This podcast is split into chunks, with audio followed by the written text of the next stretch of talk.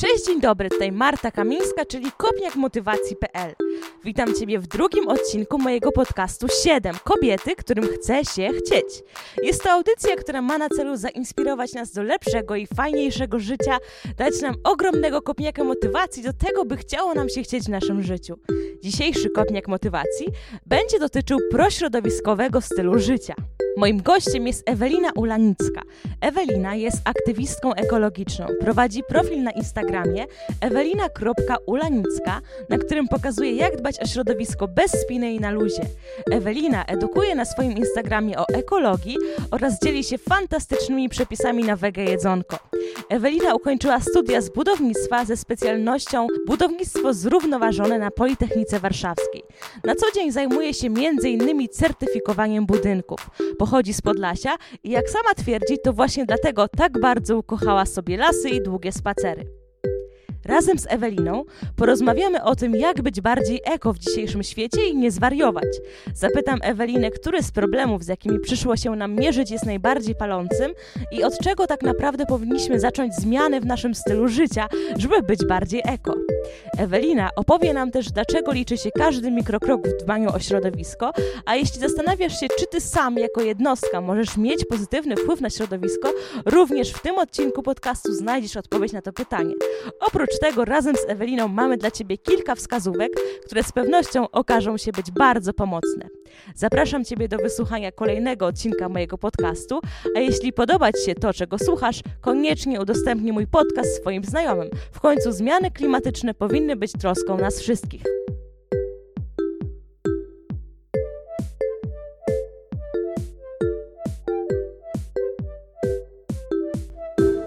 Cześć Ewelino. No cześć. Cześć, słuchaj, y, Ewelino, jestem bardzo ciekawa. W ogóle zaczynamy od razu od tego, że y, Twoja przygoda ze świadomym dbaniem o środowisko trwa już jak długo? Kiedy to się zaczęło? Był taki jeden z bardziej przełomowych jakichś momentów w Twoim, w twoim życiu, że stwierdziłaś, że kurczę, tak dłużej być nie może. Przeczytałaś jakiś wtedy artykuł, który Ci otworzył oczy o tym, że katastrofa ekologiczna to nie żart. Jak rozpoczęła się Twoja przygoda z dbaniem o środowisko?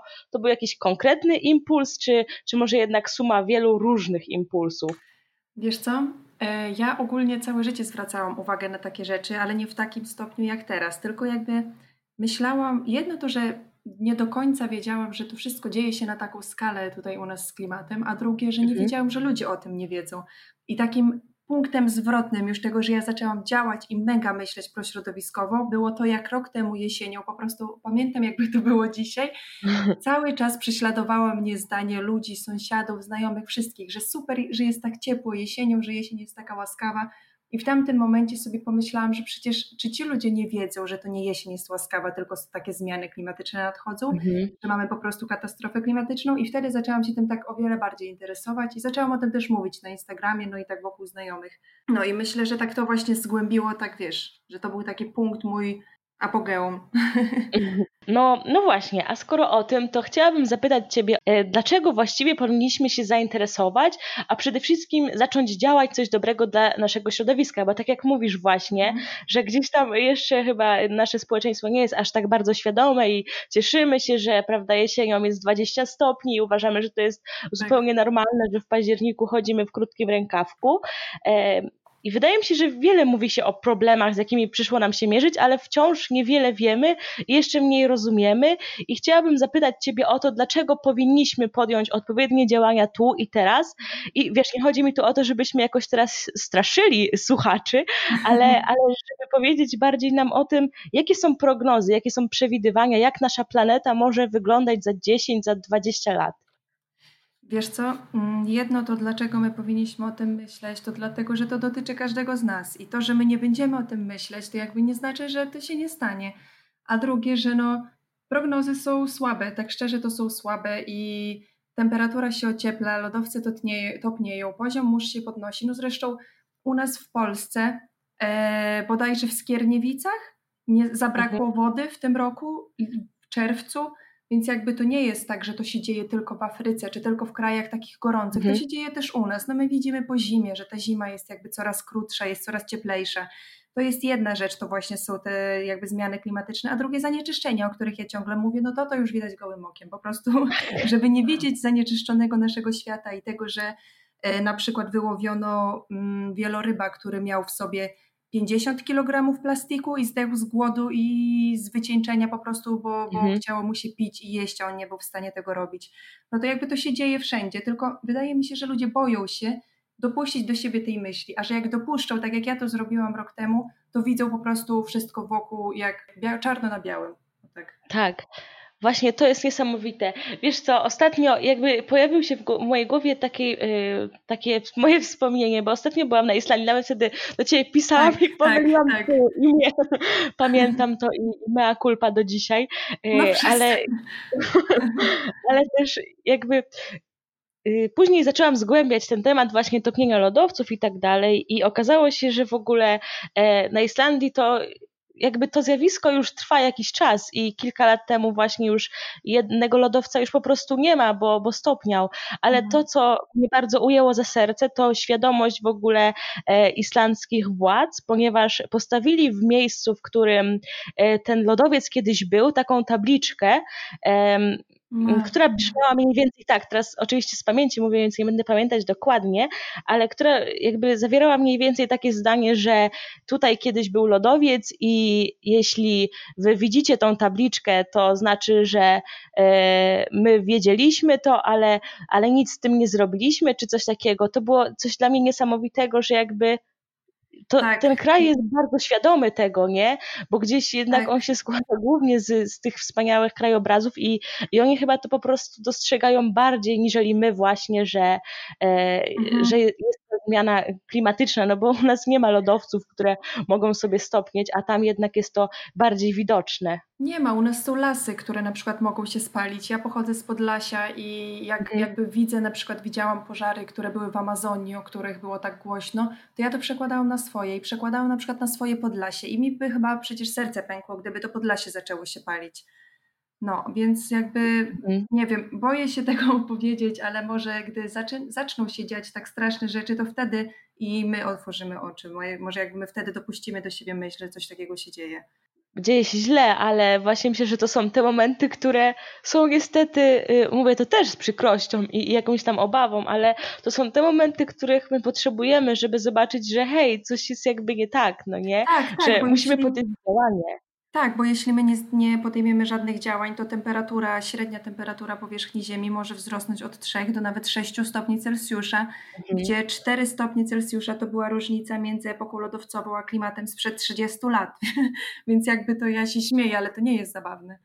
No, no to... właśnie.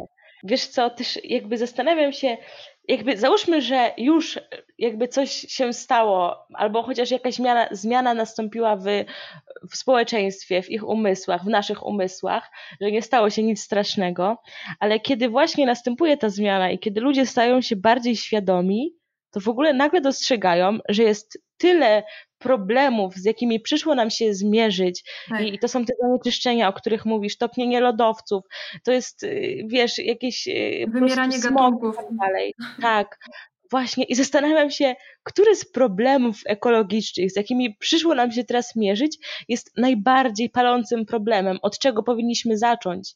Ja, ja to sobie postrzegam jako, wiesz, coś w stylu rzucenie mhm. plastiku, niejedzenie mięsa, walka ze smogiem. Jak, jak myślisz, który z tych problemów jest taki najbardziej kluczowy teraz dla nas?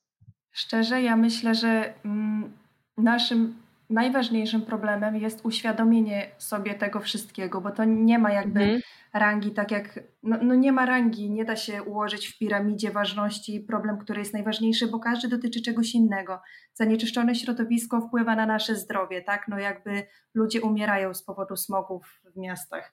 Yy, nie wiem, ale tak samo załóżmy palenie węglem zwiększa temperaturę ziemi, więc mhm. no jakby każdy z tych problemów jest na równi i jedno, co my powinniśmy zrobić jako jednostki, to jakby działać na swoim terenie, a drugie to nakłaniać e, wielkie korporacje i nakłaniać władze do tego, żeby działały, że jakby to jest, to jest naszym takim zadaniem, ale nie jestem, szczerze to nie wiem, który z tych problemów jest najważniejszy. Y, myślisz bardziej, że tutaj nie chodzi o problem ekologiczny, ale bardziej problem ze świadomością ludzi tak. o tym, że te problemy ekologiczne istnieją. Tak, tak, tak. Ja to w ten sposób widzę, bo jak ja na przykład już wiem o tych problemach, to mi one się oczywiście, że wydają straszne, ale też ja, jeśli ja jedyna byłabym na tym świecie, to wiedziałabym, co mam z tym zrobić. No ale nas jest mhm. kilka miliardów, tak? Więc no, jakby to jest ten problem.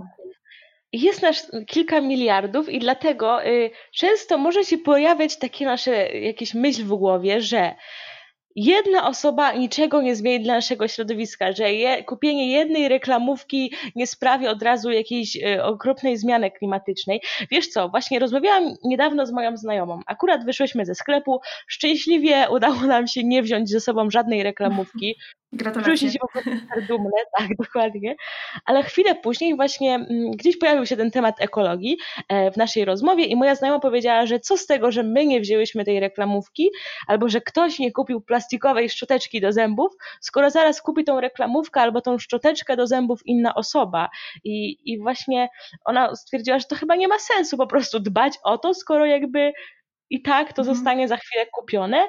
I ja powiedziałam mojej znajomej, że mi się wydaje, że jeśli ja nie kupię tej reklamówki, ale kupi ją Kowalski z klatki obok, to znaczy, że zużyjemy o jedną reklamówkę mniej na tym świecie.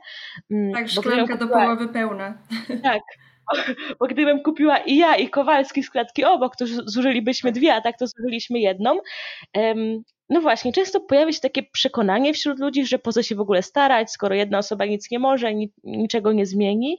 I w jaki sposób ty reagujesz na tego typu, tego typu głosy? W jaki sposób możemy wytłumaczyć takim osobom, że działanie jednej osoby, każdego z nas jest naprawdę cenne i możemy naprawdę wiele? No to tak, ja patrzę po swoim przykładzie, że w moim otoczeniu ja nie znałam osoby, która w taki sposób oddziaływałaby na środowisko, w jaki sposób teraz ja oddziałuję. W sensie jakby nie mówiła o tym, nie pokazywała tego. Gdy ja zaczęłam o tym mówić i to pokazywać, to jedno, że nagle wyłoniły się po prostu dziesiątki osób, które robią to samo, tylko wstydziły się o tym mówić, a mhm. drugie, że ludzie po prostu nie zdawali sobie z tego sprawy. I zaczęłam to robić ja. Zaczęła to robić moja koleżanka, zaczął to robić mój chłopak, moi rodzice, moje rodzeństwo. I jakby każdy to rozprzestrzenia y, wokół, jakby wokół siebie. I ja zaczęłam mhm. o tym mówić w internecie, więc jakby ludzie w internecie zaczęli się do mnie odzywać. To jest tak, że jedna jest, mamy jedną tą osobę na szczycie piramidy i ta piramida potem się rozszerza. Ja powiem tobie, ty powiesz koleżance i to idzie w drugą stronę. A kolejnym super przykładem jest na przykład Greta, młoda nastolatka, która mhm. rok temu jako jedyna wyszła na młodzieżowy strajk klimatyczny, bo to jakby ona zapoczątkowała ten strajk klimatyczny, a zobaczmy, co się tak. dzieje teraz. Po prostu w strajkach klimatycznych biorą udział miliony osób. I to jest piękne. Mhm. I to zaczęła jedna, jedyna osoba. Dlatego takie mówienie, że ja sama nie jestem nic w stanie zdziałać, no to no jakby ja sama fizycznie nie, ale tu chodzi o psychikę, że ludzie się wstydzą i wtedy jak ludzie widzą, że ja coś tam robię, to się otwierają na to bardzo. Mhm. I teraz wychodzi też, no, no zresztą wszędzie, wszędzie praktycznie już się zwraca uwagę na ekologiczne rzeczy i to też nie wyszło od jakiejś wielkiej grupy osób, tylko to wszystko zapoczątkowała jedna osoba.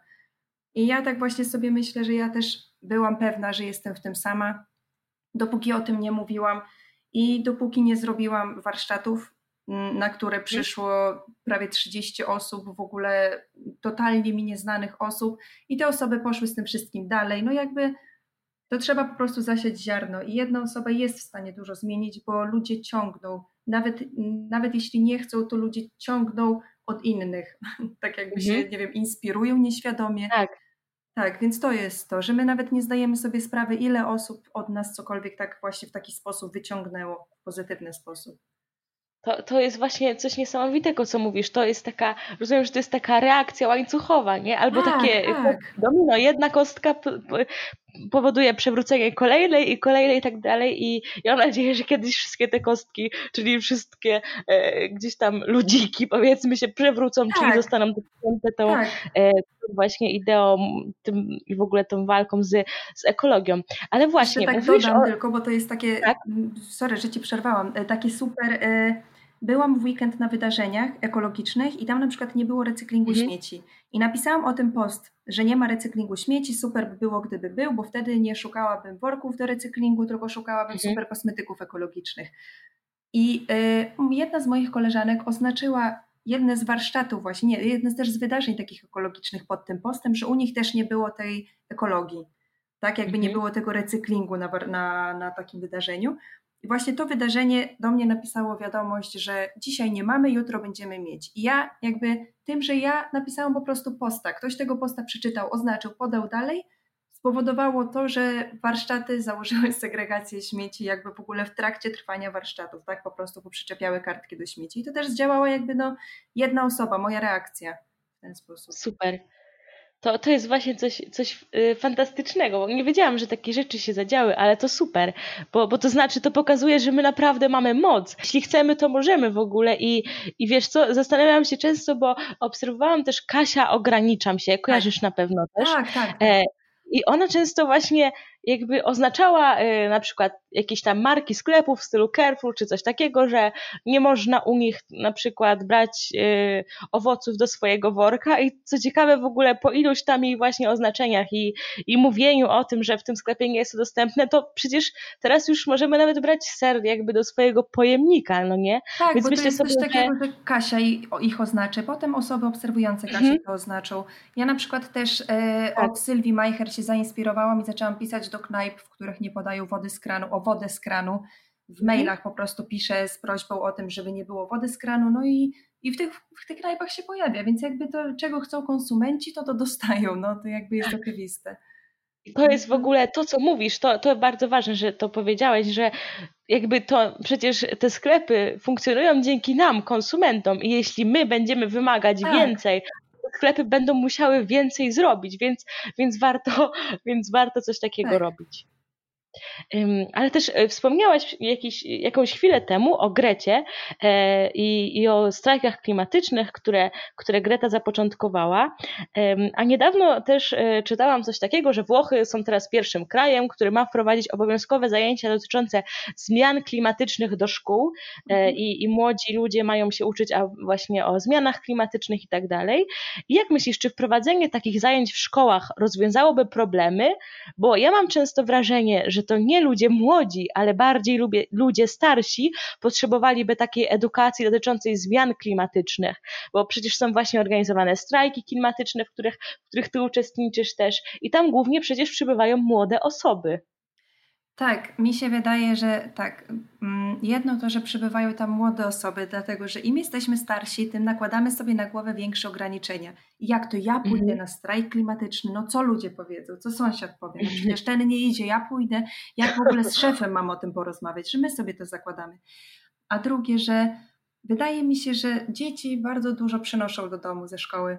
I to tak bardzo dużo. I jeśli coś takiego będzie w szkole, to rodzic, czy chce, czy nie chce, to się będzie musiał tym zainteresować, bo to dziecko będzie się o tym uczyło, dziecko będzie o tym mówiło. Więc jakby dobrze, dobrze, że coś takiego powstaje w szkołach. Mi się wydaje, że to jest bardzo dobre, bo jakby no, rodzice się zainspirują może tymi dziećmi. Tak. I mamy Tak. nadzieję, że w ogóle Włochami e, zainspirują Tak. się też inne kraje i, i gdzieś tam to, to chociaż, chociażby e, na godzinach wychowawczych takie przecież e, mogłyby być prowadzone warsztaty chociażby dotyczące właśnie zmian klimatycznych. Myślę, że to by dało dużo, no nie? Ale tak, Chociaż właśnie ja tak- byłam na y, warsztatach tych, na swoich warsztatach, które organizowałam w Białymstoku i tam były panie z jednego z liceów białostockich, które mnie właśnie zaprosiły do swojego liceum, żeby zorganizować specjalne zajęcia odnośnie zmian klimatycznych, odnośnie dbania o środowisko. Więc jakby Mhm. to się dzieje, powoli to się dzieje, tylko to nie jest, mi się wydaje jedno, że nie jest takie nagłaśniane, a drugie, że to nie jest takie jakby modne na razie. Na razie, tak. Tak. W środowisku edukacyjnym. Myślę, że wśród młodych jest, ale w środowisku edukacyjnym jeszcze nie, ale mamy nadzieję też, że to się Tak. zmieni. W ogóle ta rozmowa jest rozmową nadziei. Nadzieję, Tak, tak, to prawda. mamy nadzieję, że coś tam się, coś tam się wydarzy. Okej. Ale może jak Mhm. powtórzymy tę rozmowę za rok czy za dwa, to już nasze nadzieje zostaną spełnione. Spełnione, właśnie. Oby tak było. Mamy nadzieję, że tak się stanie. Mamy nadzieję. Okej, a powiedz mi, Ewelina, właśnie, mówisz o swoich ekowarsztatach i w tym roku e, zorganizowałaś wakacje, swoje pierwsze ekowarsztaty. Jak sama wspominałaś, to było bardzo duże zainteresowanie, aż musieliście chyba przestać promować to wydarzenie. Tak, my w ogóle tego nie próbowaliśmy. To A, nawet w ten sposób. Okej, okay. a jak to się stało, że zorganizowałaś ekowarsztaty? To był twój pomysł, ktoś ci to zaproponował? Wiesz, nie, nie wiem, jak, jak to było? Wiesz co, ja, ja ogólnie jestem osobą, która bardzo, może ja nie jestem wstydliwa, ale Jestem idealistką. Ja muszę wszystko mhm. robić idealnie i gdyby to miało wyjść, pierwsze warsztaty, gdyby miało wyjść ode mnie, to po prostu po moim trupie ja uważam, że mhm. nigdy nie będę jakby na tyle mądra, żeby sama coś takiego organizować. Dlatego zorganizowała to za mnie cukiernia w Białymstoku, którą bardzo, bardzo A, polecam. Okay. Cukiernia Madeleine. E, I mhm. napisała właśnie do mnie e, właścicielka tej cukierni, z taką prośbą, że w sumie ona dzięki tym moim pogadankom na Instagramie zaczęła wprowadzać do swojej cukierni ekologiczne rozwiązania i że jej siostra to jest w ogóle weganką i one tak bardzo chciałaby tam zrobić e, ekologiczne warsztaty. No i tak się zastanawiałyśmy, czy ktoś w ogóle przyjdzie, czy nie przyjdzie. No, no i, no i puściłyśmy info raz, jednorazowo w świat i to info się tak rozeszło, że tam miejsca zabrakło, tam po prostu ludzie stali. No i, i to nam pokazało, że ludzie chcą, że ludzie naprawdę chcą. Tam były osoby niepełnoletnie, od osób niepełnoletnich po osoby 50-letnie, więc w ogóle mhm. to po prostu było coś niesamowitego. I byli i chłopacy, i dziewczyny, no ojejku. No i właśnie to ta cukiernia mnie tam zaprosiła i my wspólnie to zorganizowaliśmy. Ja poprowadziłam te warsztaty i to jest osiągnięcie w tym roku, z którego jestem najbardziej dumna. I z racji tego, że ja się bardzo tym stresowałam i a drugą rzeczą jest to, że osoby będące na tych warsztatach się tak bardziej otworzyły na takie działania prośrodowiskowe. Fantastyczna sprawa, że, że miałaś tak. okazję właśnie zainspirować y, gro ludzi do tego, żeby wprowadziły jakieś zmiany w swoim życiu. A powiedz nam, o czym mówiłaś tak przede wszystkim? Jakaś taka główna idea, którą mm, próbowałaś zaszczepić w ludziach? Taką główną ideą to jest to, żeby po prostu kochać ziemię. Ja y, mhm poprzez segregowanie odpadów, poprzez jakby interesowanie się tym, co się wokół nas dzieje, poprzez opowiadanie innym ludziom. Opowiadałam temu mikroplastiku, mikrowłóknach, które się wydobywają z naszych ubrań, czy, czy są w wodzie pitnej. Opowiadałam o zmianach klimatycznych. No jakby wszystko to tak naprawdę, o czym mówię na Instagramie, to jest takie wszystko i nic, mhm. bo to, te warsztaty trwały ponad dwie godziny, więc to naprawdę jest mało, żeby poruszyć takie tematy. Jasne. Ale, no, ale myślę, że iskierkę taką zaszczepiłam. Tak, i, i miejmy nadzieję, że z tej iskierki znowu tak.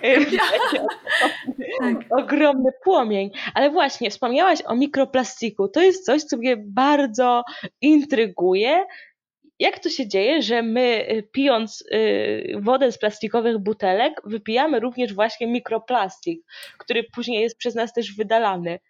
Tak, to się dzieje właśnie w taki sposób, że tak, y, plastik rozkłada się na mikroplastik. I to mhm. jest jedno, drugie, w kosmetykach, w środkach czystości jest dodawany mikroplastik. To są takie malusieńkie po prostu ziarenka plastiku. One są niezauważalne, więc my nawet nie jesteśmy w stanie wyhaczyć, czy to jest, czy tego, czy tego nie ma. Mhm. I e, to samo jest w naszych ubraniach, w mikrowłóknach, w ubraniach poliestrowych, w ubraniach akrylowych, w ubraniach po prostu syntetycznych i we wszystkich tkaninach syntetycznych wydziela, wydzielają się mikrowłókna. One spływają razem z tymi naszymi środkami czystości zawierającymi plastik, spływają kanalizacją do rzek, spływają potem do oceanów. Mhm. No i to po prostu w obiegu wraca do nas, tak? My, my pijemy to, co tworzymy. I teraz czytałam takie badania, że 70% e, chyba wód plastikowych butelkach ma już mikroplastik i to jakby jest też związane z tym, że te butelki po jakimś czasie one same jakby siebie rozkładają.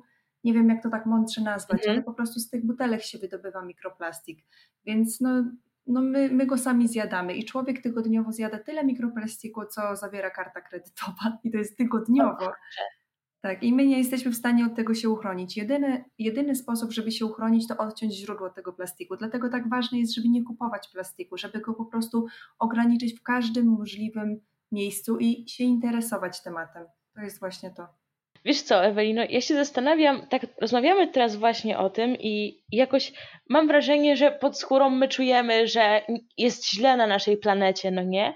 Ale dlaczego jest nam, ludziom, tak trudno przyjąć, że, że ta katastrofa ekologiczna to nie jest żart, to nie jest wymysł naukowców, to, to nie jest w ogóle wymysł, tylko to są fakty, które już się dzieją?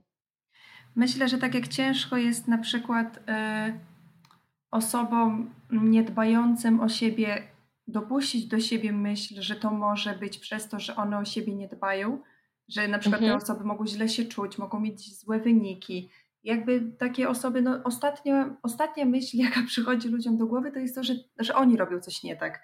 I tak mhm. jest właśnie z planetą, że ludzie się boją, po prostu nie dopuszczają. To jakby to jest blokada w mózgu, bo ludzie blokują przed sobą negatywne informacje.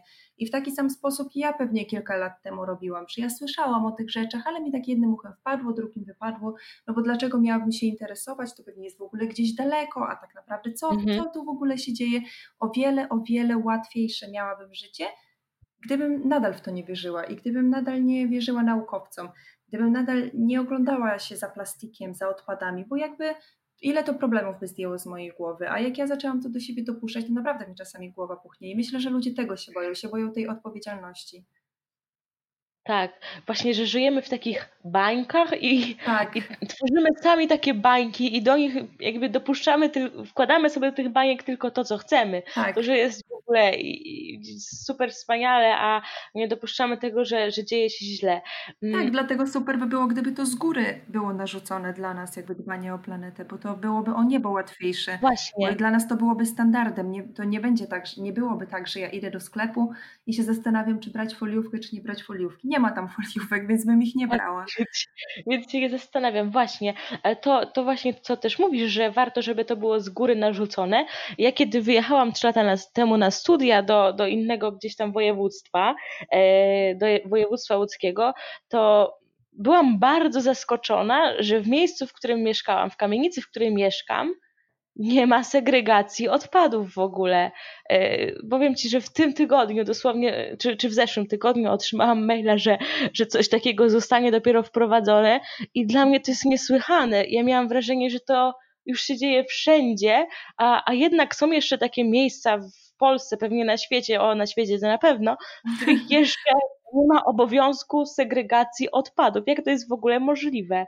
Tak, no bo właśnie widzisz, to jest to, o czym mówiłaś, o tej bańce. Jak ja też jakby mieszkam w Warszawie od kilku lat, więc żyję sobie w tej warszawskiej bańce, gdzie po prostu się denerwuję, że mam o jeden kosz za mało y, w odpadach, a nie myślę o tym, że ludzie mhm. niektórzy w ogóle nie mają recyklingu i w ogóle nie myślą o tym recyklingu. Więc to, no jakby to chodzi o zmianę u władz, po prostu to oni powinni nam wytyczać takie rzeczy i my powinniśmy napierać o to. Dlatego tak ważne są wszystkie te strajki klimatyczne. Najbliższy piątek jest strajk klimatyczny i kolejny jakby przypominający mhm. politykę o moich postanowieniach. I, I to jest dlatego bardzo ważne, bo jak właśnie ludzie tego chcą, to i władza będzie musiała temu sprostać. Chociaż ja właśnie. na przykład pochodzę z małej miejscowości na Podlasiu i powiem, że tam y, od wielu, od kilku lat, już tak naprawdę nawet nie pamiętam od kiedy jest normalnie recykling i jakby ludzie nie mają podzielonych koszy na odpady pod domem, ale jest powiedziane, że w poniedziałki jest zbierane szkło, za tydzień jest mhm. zbierane plastik, za dwa tygodnie coś tam. I każdy ma kalendarz u siebie na lodówce, sąsiad sąsiadowi przypomina i co poniedziałek czy tam co wtorek wszyscy wyprowadzają swoje szkła, potem wyprowadzają plastik. I to, to w ogóle świetnie działa, naprawdę. I, i naprawdę przysięgam, że sąsiedzi, jak ja jestem u siebie w domu, to sąsiedzi mi przypominają o segregacji, o tym, że jest akurat tego dnia są zbierane odpady, bo przecież mogę nie pamiętać. tak. Ale to, to fajne, co mówisz, że po prostu rodzi się z tego taka wspólna wieś, no nie? Tak, Żeby nikt tak. nie przegapił, to, to jest fantastyczne. Ale tak, mam tak samo... może nie wystaw tych śmieci, no to przecież to, już, to już w ogóle, nie? Koniec. E, ale mam tak samo, właśnie też e, jestem z województwa kujawsko-pomorskiego i też mhm. z małej miejscowości pochodzę i tam właśnie jakby będąc w gimnazjum, to już było coś takiego jak recykling, no nie? No a, tak. a zastanawiam się, jak to działało wtedy w województwie łódzkim, skoro on dopiero pojawił się w mojej kamienicy niedawno, nie? Może do nich jeszcze wtedy śmieci nie dotarły, więc... Może jeszcze, może jeszcze był ład i porządek, ale, ale chyba nie. No właśnie. Też e, Ewelino, właśnie mówisz o strajku klimatycznym. Dlaczego warto, żebyśmy poszli na strajk klimatyczny? Tak jak warto w związku mówić o swoich kłopotach od razu i nie ciągnąć tego po prostu tygodniami czy latami, bo to i tak wyjdzie, tak warto iść na strajk klimatyczny i pokazać, że my mamy z tym problem, że my czegoś potrzebujemy, porozmawiać z pracodawcą na ten temat, że my chcemy iść na ten strajk. Ja też na przykład się zastanawiałam, bo. Yy, Poprzedni strajk, teraz był strajk, młodzieżowy strajk klimatyczny kilka tygodni temu, w sumie kilka miesięcy nawet. I wtedy mhm. zaczęłam akurat pracę w nowej firmie i tak się zastanawiałam, czy ja mam rozmawiać z szefem o tym, żeby iść na ten strajk, czy nie. Tak, byłam taka niepewna. No i porozmawiałam i jeszcze e, właśnie jakby całe biuro ze mną poszło na ten strajk, więc mhm. na strajk idziemy po to, żeby pokazać, że my chcemy zmian. W jaki inny sposób politycy mają się dowiedzieć, że my chcemy tych zmian, że my wymagamy tych, tych zmian. A jak zobaczą, że ludzi nie ma w pracy, że ludzi nie ma w szkołach, że po prostu wszyscy wyszli na miasto, to będą musieli coś z tym zrobić. Właśnie, potrzebne jest takich aktywistów, nie ludzi oddanych tej sprawie, Tak, chociaż, tak. chociaż w połowie, no nie? Tak, bo każde pokolenie ma jakąś tam swoją walkę Tak, i wcześniejsze pokolenie miało walkę o wojnę, jakby walkę o pokój, a nie o wojnę, y, a my tak. mamy walkę o klimat, tak? I my powinniśmy o to walczyć, bo nawet ze względu na, na nasze dzieci czy na nasze wnuki, no gdzie one będą żyły, co one będą jadły? Jakby to, no nie ma czegoś takiego, że mnie to nie dotyczy. Nie, to dotyczy każdego. To po prostu trzeba otworzyć na to oczy i, i zacząć słuchać i zacząć działać. Tak, ja, ja mam nadzieję właśnie, że, że te strajki klimatyczne będą w ogóle się, jakby będą bodźcem dla władz, y, żeby coś zmieniać, nie? żeby coś z tym robić, bo, bo my możemy dużo jako my, konsumenci, jako my, tak, osoby, które właśnie tak. mają firmy, ale też warto, tak jak mówisz, że kiedy coś jest narzucone odgórnie, tak jak na przykład teraz w mojej kamienicy to, że jest recykling, ja wierzę, że, że tak się będzie działo, nie? bo inaczej będą kary, wiesz, zwiększanie czynszu i tak dalej, to, to wzbudza ludzi i, i myślę, że takie właśnie nałożenie sankcji to, to jest dobre, nie? Bo, bo może właśnie w generowaniu tak. dobrych pozycji. Tak, ja na przykład w pracy też właśnie miałam takiego y, kolegę jakby z innej firmy, który z nami pracował i ja pracuję w firmie ekologicznej, firmie, która certyfikuje obiekty budowlane, więc każdy z nas jakby zna zasady segregacji i wie jak trzeba segregować. A właśnie miałam mhm. takiego kolegę z innej firmy, który nie wiedział, który po prostu segregował źle i też się zastanawiałam, czy mu powiedzieć o tym, czy nie powiedzieć. No i w końcu tak zagadałam, mówię, że słuchaj, że coś tam, że y, ręcznik papierowy nie jest papierem, że to do odpadów zmieszanych, zwłaszcza jeśli on jest brudny, bo on coś tam wycierał i ten kolega tak tylko na mnie popatrzył i właśnie mówi, że on mi dziękuję bardzo, bo on, on w życiu by o tym nie pomyślał i że on był po prostu dumny z siebie, że on segreguje, a nie wiedział, że robi to źle. A właśnie, jakie są takie najczęstsze błędy ludzi, którzy segregują? Myślę, że y, karton po mleku jest takim y, dość dużą zagwozdką dla niektórych osób. Tak, zagwozdką, ale to zależy gdzie, bo na przykład w Warszawie te tetrapaki się segreguje y, jako metale i tworzywa sztuczne, ale ostatnio mhm. przeczytałam, że w Trójmieście to już jest jako odpad zmieszany, więc najlepiej to jest w ogóle Aha. sprawdzać sobie po prostu, gdzie te odpady występują. Ale takim największym błędem to jest wrzucanie części takich odzwierzęcych, czyli mięso, kości, czy też ser na przykład, bo to jest produkt mhm. taki odzwierzęcy, do odpadów bio. Bio to są tylko owoce i tylko warzywa. Jeśli tam trafi jakikolwiek odpad mięsny, to cała frakcja bio będzie w ogóle do wyrzucenia. Dlatego też w Warszawie po pół roku, y, roku 2019 nie odzyskano ani, ani setnej nawet procenta z odpadów bio. Dlatego, że tam były właśnie wyrzucane części mięsne. No i też to jest jedno, a drugie, co dotyczy wszystkich, to na przykład zatłuszczony papier nie jest już papierem, tylko jest, należy do, jakby idzie do odpadów zmieszanych. Tak, no, mówisz na przykład o papierze, o kartonach po powiedzmy pizzy czy, tak, czy czymś takim. Tak, tak, mhm. tak, tak. Można oczywiście oderwać te zatłuszczone części i resztę wyrzucić mhm. do papieru, jeśli tego jest mało. No ale zazwyczaj pizzę, jak się dostaje, no to niestety ten, to opakowanie całe jest y, takie całe, no, zatłuszczone. Tak. A gdzie możemy sprawdzić takie informacje? To jest na jakichś stronach internetowych urzędów co? Ja teraz nie pamiętam, ale jeśli mamy jakieś pytanie, to po prostu w Google wpisuję Warszawa, jak segregować coś tam. I A, wiem, okay. że Warszawa wypuściła teraz aplikację, w której wpisuje się dany odpad i aplikacja pokazuje, do jakiego śmietnika go wyrzucić. Więc to jest w ogóle super i tylko szczerze nie pamiętam, jak się nazywa, no ale polecam wpisać w wyszukiwarkę i na pewno wyskoczy. Tak, trochę proaktywności y, nikomu, nikomu nie zaszkodzi. Tak, a właściwie po co my segregujemy, Ewelina, te śmieci? Segregujemy śmieci, żeby można było cokolwiek z nich odzyskać, bo śmieci, które nie zostaną mhm. posegregowane, trafiają albo na wysypisko śmieci, albo do spalarni odpadów. I, I później na tym wysypisku nic się z nimi nie dzieje, prawda? No wydziela Tylko... się z nich na przykład metan, tak. wydzielają się z niego różne związki. Tak, no właśnie, nic się z nimi nie dzieje, to tak. Dobrego nic się nie dzieje. Ale złego dużo. No tak. No właśnie. To, to myślę, że warto o tym powiedzieć, że po prostu y, robimy to po to, żeby coś odzyskać, no nie? Mm.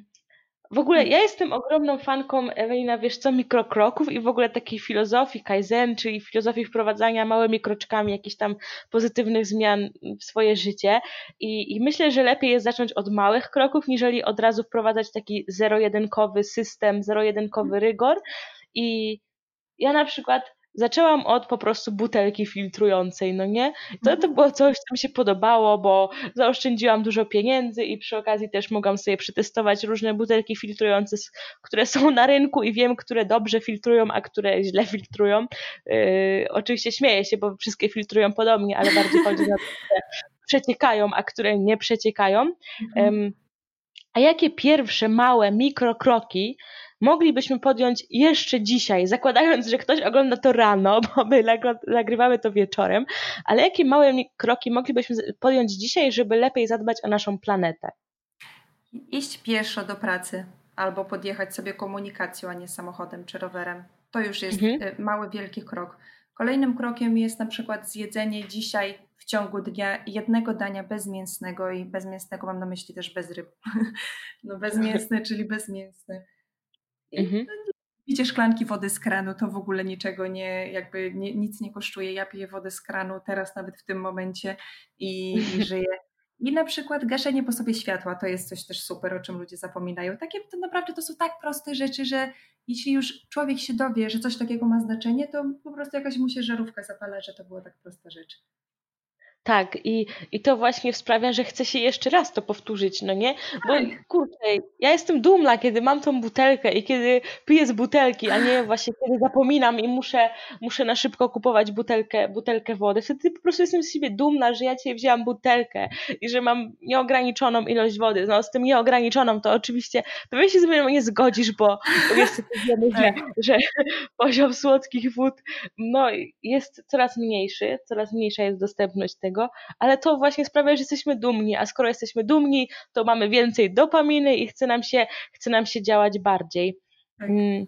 A też chciałam zapytać, właśnie mówisz o tym, że na przykład, że warto jeść jeden posiłek bez mięsa. Dlaczego warto? Bo mięso jest jednym, y, ogólnie jakby produkcja y, spożywcza od zwierzęca, czyli wszystkie mleka od krów, zwierzęce, twarogi, sery, całe mięso, jest jednym z takich sektorów, który bardzo wpływa na nasze środowisko i to tak bardzo, bo zabieramy obszar, który mógłby być obszarem, na którym rosłyby warzywa i owoce, które my byśmy jedli. Jakby to jest jedno. A drugie, że ten sektor odpowiada za tak wielką ilość zanieczyszczeń, że to po prostu jest głowa mała. Mhm. A, a ty sama postanowiłaś ograniczyć aż do y, wykluczenia mięsa? Nie. Nie, ja nie, używam, okay. że w żadnej kwestii jakby nie ma co iść w takie restrykcyjne zasady, że mhm. gdyby jakby nie potrzebujemy tysiąca osób, które robią coś idealnie, tylko miliardów, które robią cokolwiek. Ja ogólnie nie jestem osobą mięsną. Ja nie lubiłam nigdy mięsa. Kotlety pamiętam, za dzieciaka to chowałam po prostu w skarpety w pufach, żeby tylko ich nie jeść i zakopywałam w ziemniaki. Więc jakby mi jest łatwo mówić, nie jedzmy mięsa bo ja nie jestem osobą mięsną, ale osoby mięsne, gdyby co trzeci obiad jadły bezmięsne, czyli na przykład obiady z tofu, czy obiady po prostu warzywne. Naprawdę są świetne takie obiady. Nie tylko dla środowiska, ale też dużo dla naszego zdrowia przecież. Tak. E, e, właśnie gdzieś tam wprowadzając taki semi-wegetarianizm, czy tam mm, albo w ogóle po prostu ograniczenie mięsa, bo, bo nie musimy tego przecież od razu właśnie tak zero-jedynkowo nazywać. Ewelino, dla osób, które chciałyby, dla słuchaczy, które chciałyby zwiększyć swoją wiedzę właśnie na temat mm, dbania o środowisko, środowisko, jakie książki, artykuły, teksty naukowe, e, czy książki, czy filmy polecasz? Polecam słuchania e, Muda Talks, mhm. podcastów. I szczerze, ja to po prostu czytam wszędzie. Tego jest pełno i naprawdę nie jestem w stanie polecić jakiś artykuł. O, ostatnio czytam super książkę e, Nauka o, ziemi, no, o klimacie, Nauka o klimacie, a wcześniej mhm. czytałam e, Matko, jak ograniczyć plastik? Mhm. szczerze nie pamiętam, to taka niebieska książka, tak. ja nie mam pamięci tytułów. Niebieska książka jest chyba z białym tytułem. Yy, no, ale jest tego tyle na Instagramie, po prostu i wszędzie w internecie, no wystarczy wejść na jakąkolwiek stronę, zapisać się do jakiejkolwiek grupy na Facebooku, Less Waste Polska, czy Zero Waste Polska, czy Less Waste, czy Zero Waste bez Polska i tam jest wszystko podane jak na tacy, naprawdę. Nic tylko brać i korzystać. Tak. A, a, a przede wszystkim fajne informacje y, można znaleźć u Ciebie też, za co Ci bardzo dziękuję. Poruszasz Tak, takie ważne tematy, jak na przykład ślad węglowy, dobrze powiedziałam? Bardzo Y, dobrze. Tak, okej. Więc takich fajnych rzeczy, fajnych ciekawostek można, można się u Ciebie dowiedzieć i, i kurczę, dzięki za to, co robisz, bo, bo myślę Mhm. sobie, że, że więcej takich osób świadomych i uświadamiających i inspirujących do działania y, nam potrzeba. Ja dziękuję bardzo mocno. Naprawdę bardzo mi miło to słyszeć. Super, to trzymaj się Ewelino i można Ciebie znaleźć na Instagramie pod nickiem. Ewelina.ulanicka. Dokładnie, nie mylić z Ewą. Nie. Okej. Ewa to moja mama. Dzięki Ewelino za ten podcast. Dzięki bardzo mocno. Cześć.